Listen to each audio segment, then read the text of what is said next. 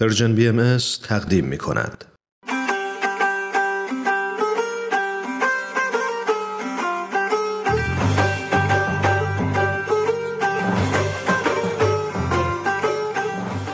سربلندی ایران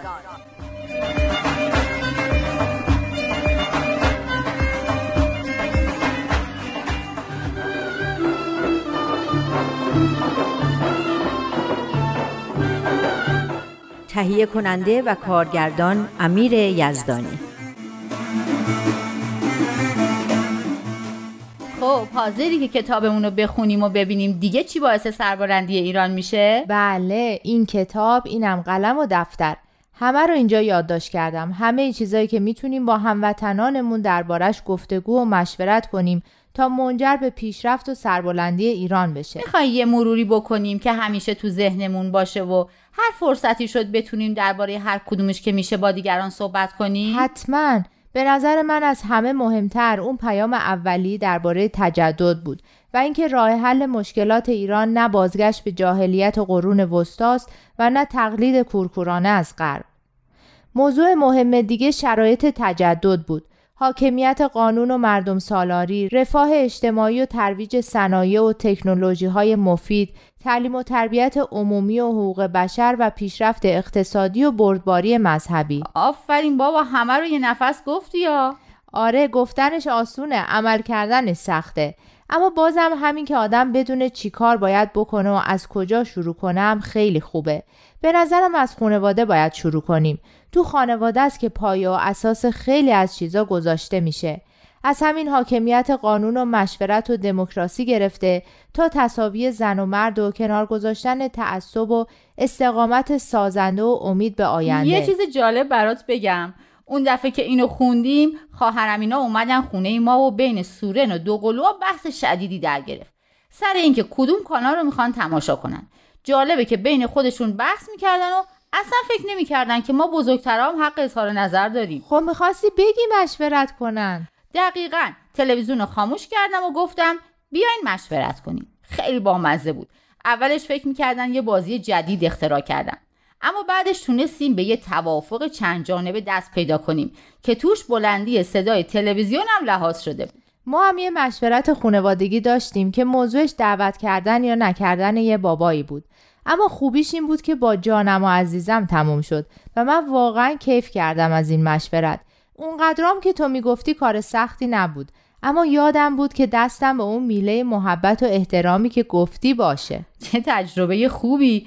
خب حالا که از این تجربیات خوب انرژی گرفتیم بیا تا بریم سر پیام بعدی که مال 13 فروردین 1389 پاراگراف اول که خلاصه پیام قبلی درباره خانواده است. فقط یه جمله رو زیرش خط کشیدم.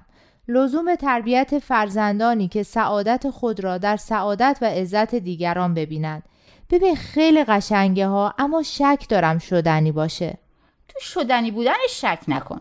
فکر کن که اگه مختره های برق و تلفن و کامپیوتر و ماشین و هواپیما و اینجور چیزا هم شک می‌کردن ما هنوز تو غار بودیم. خب اینم حرفیه. اگه بخوایم جامعهمون آینده روشن و سرافرازی داشته باشه که همه توش به رفاه و سعادت برسن باید بچه رو طوری تربیت کنیم که ارزش سعادت جمعی رو درک کنن و سعادت خودشون رو توی اون ببینن. باشه. پس بریم سر این جمله که میگن خونواده می‌تونه به عنوان یه واحد اقتصادی سهم موثری در حل مشکلات و بیعدالتی های اقتصادی داشته باشه. درسته. اما چطوری؟ فکر کنم این پیامم درباره همینه. بیا بریم جلو ببینیم چطوری. پاراگراف دوم این پاراگراف دوم مثل اینکه درباره شما باهایی است اینکه بیشتر باهایای ایران از رفاه نسبی برخوردار بودن البته در گذشته اما من همین حالا هم فکر می‌کنم وضعتون از خیلی از ماها بهتره. دلیل این رفاه نسبی همینجاست. رازش همین بینشاییه که تو این پاراگراف اومده. البته رازی که پنهان کردنی هم نیست. اتفاقا تاکید بیت اعظم رو اینه که این بینش ها رو با همه در میون بذاریم. یعنی همین تاکید روی کسب علم و دانش و اشتغال به صنعت و حرفه مفید؟ بله همینا. البته میفرمایند اشتغال مجدانه و صادقانه. به نظر من راز اصلی تو همین جدیت و صداقته. ایناست که باعث اعتماد مردم و رونق گرفتن کسب و کارا میشه. این تو با روح خدمت رو هم یه توضیح بده. تو آثار بهایی هست که کاری که با روح خدمت انجام بشه عبادته. یعنی اگه شغلی رو که انجام میدی و بابتش دستمزد می‌گیری رو با روحیه خدمت به مردم انجام بدی خودش عبادته. آره این که منم موافقم. عبادت به جز خدمت خلق نیست. خب حالا فکر نمی کنی کسی که با جدیت و صداقت و با روحیه خدمت به مردم کار می‌کنه در کارش موفق میشه و از نظر مالی هم تامین میشه؟ در مورد شما باهایی شاید. اما تو شرایط فعلی جامعه ما شک دارم صداقت جواب بده. اینی که عملا می‌بینم اینه که هر کی دستش کشتره موفق تره بخوای صداقت داشته باشی که کلات پس معرکه است. این که دیگه اسمش موفقیت نیست این همون راه میانبریه که اسمش هم معلومه.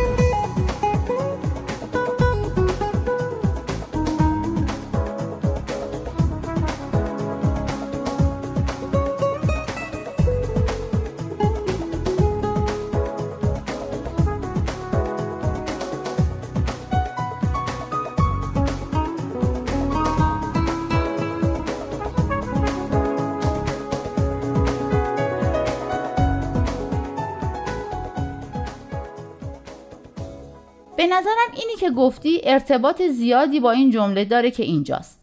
بالای صفحه 49 پیشرفت اقتصادی و اجتماعی ایران پیداش کردی؟ آره آره اینجا هست. آهان میگن پیشرفت اقتصادی و اجتماعی ایران مستلزم یک تغییر اساسی در بینش مردمه. حالا ببینیم درباره چی؟ اینجا نوشته نسبت به هدف اصلی زندگی راه ترقی و تقدم مفهوم رستگاری و سعادت ابدی و جایگاه مادیات در حیات شخصی و خانوادگی.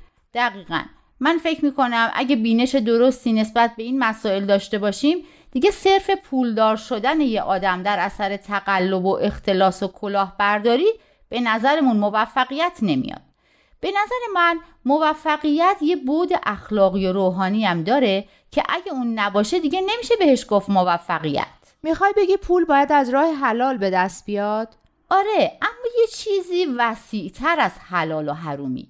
یه دید دیگه ای نسبت به زندگی و اینکه مادیات کجای زندگی ماست. مادیات نه چیز بدیه که کلا بندازیمش کنار و بشیم یه زاهد گوشگیر نه همه چیزه که همه انسانیتمون رو بخوایم قربانی به دست آوردنش بکنیم. جالبه دقت کردی همه چیزها رو با نه این و نه اون معنی می‌کنی؟ آره راست میگی آخه همیشه زیاده رویه که کار دست آدم میده. راز خوشبختی تو اعتداله. حضرت بهاءالله مؤسس دیانت بهایی میفرمایند هر امری از امور اعتدالش محبوب. تو مسئله مادیات هم باید اعتدال رو رعایت کرد. منم موافقم. من همیشه میگم پول زیادیش خوب نیست. اعتدال همینه دیگه. هدف از زندگی ما این نیست که یه مقدار معینی پول جمع کنیم و یه میزان مشخصی خوراک و پوشاک مصرف کنیم و بعد بمیریم. اومدیم تو این عالم که یه سیر تکاملی رو طی کنیم و رشد کنیم.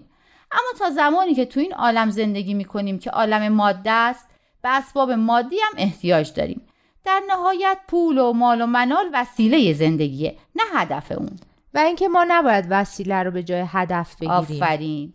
اگه از هدف اصلی باز بمونیم و هزار جور خلاف بکنیم و اون سیر تکاملی روح رو از بین ببریم تا برسیم به چیزی که قرار بوده وسیله این سیر تکاملی باشه میشه اسمشو گذاشت موفق شدن؟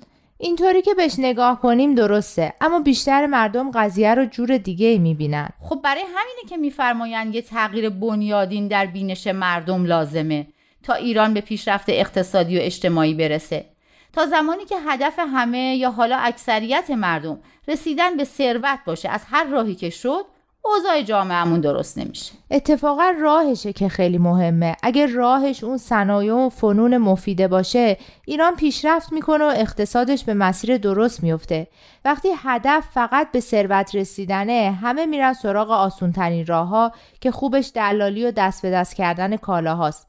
بعدش هم که دیگه میشه انواع قاچاق و اختلاس و زمینخواری و کلاهبرداری. یعنی نمی‌تونیم اصول اخلاقی و روحانی رو تو مسائل اقتصادی نادیده بگیریم. اگه بگیریم نتیجه همینی میشه که تو دنیا داریم می‌بینیم بیعدالتی و فقری که روز به روزم بیشتر میشه یه جمله رو می‌خواستم برام بیشتر توضیح بدی که حالا فهمیدم کدوم جمله؟ این که نوشته راه حل اساسی مشکلات اقتصادی جهان را باید در توجه همزمان به موازین علمی و اصول روحانی جستجو کرد. می‌دونی همیشه علم به ما وسیله میده دین هدف. یکی از اینا بدون اون یکی درد رو از ما درمون نمی‌کنه.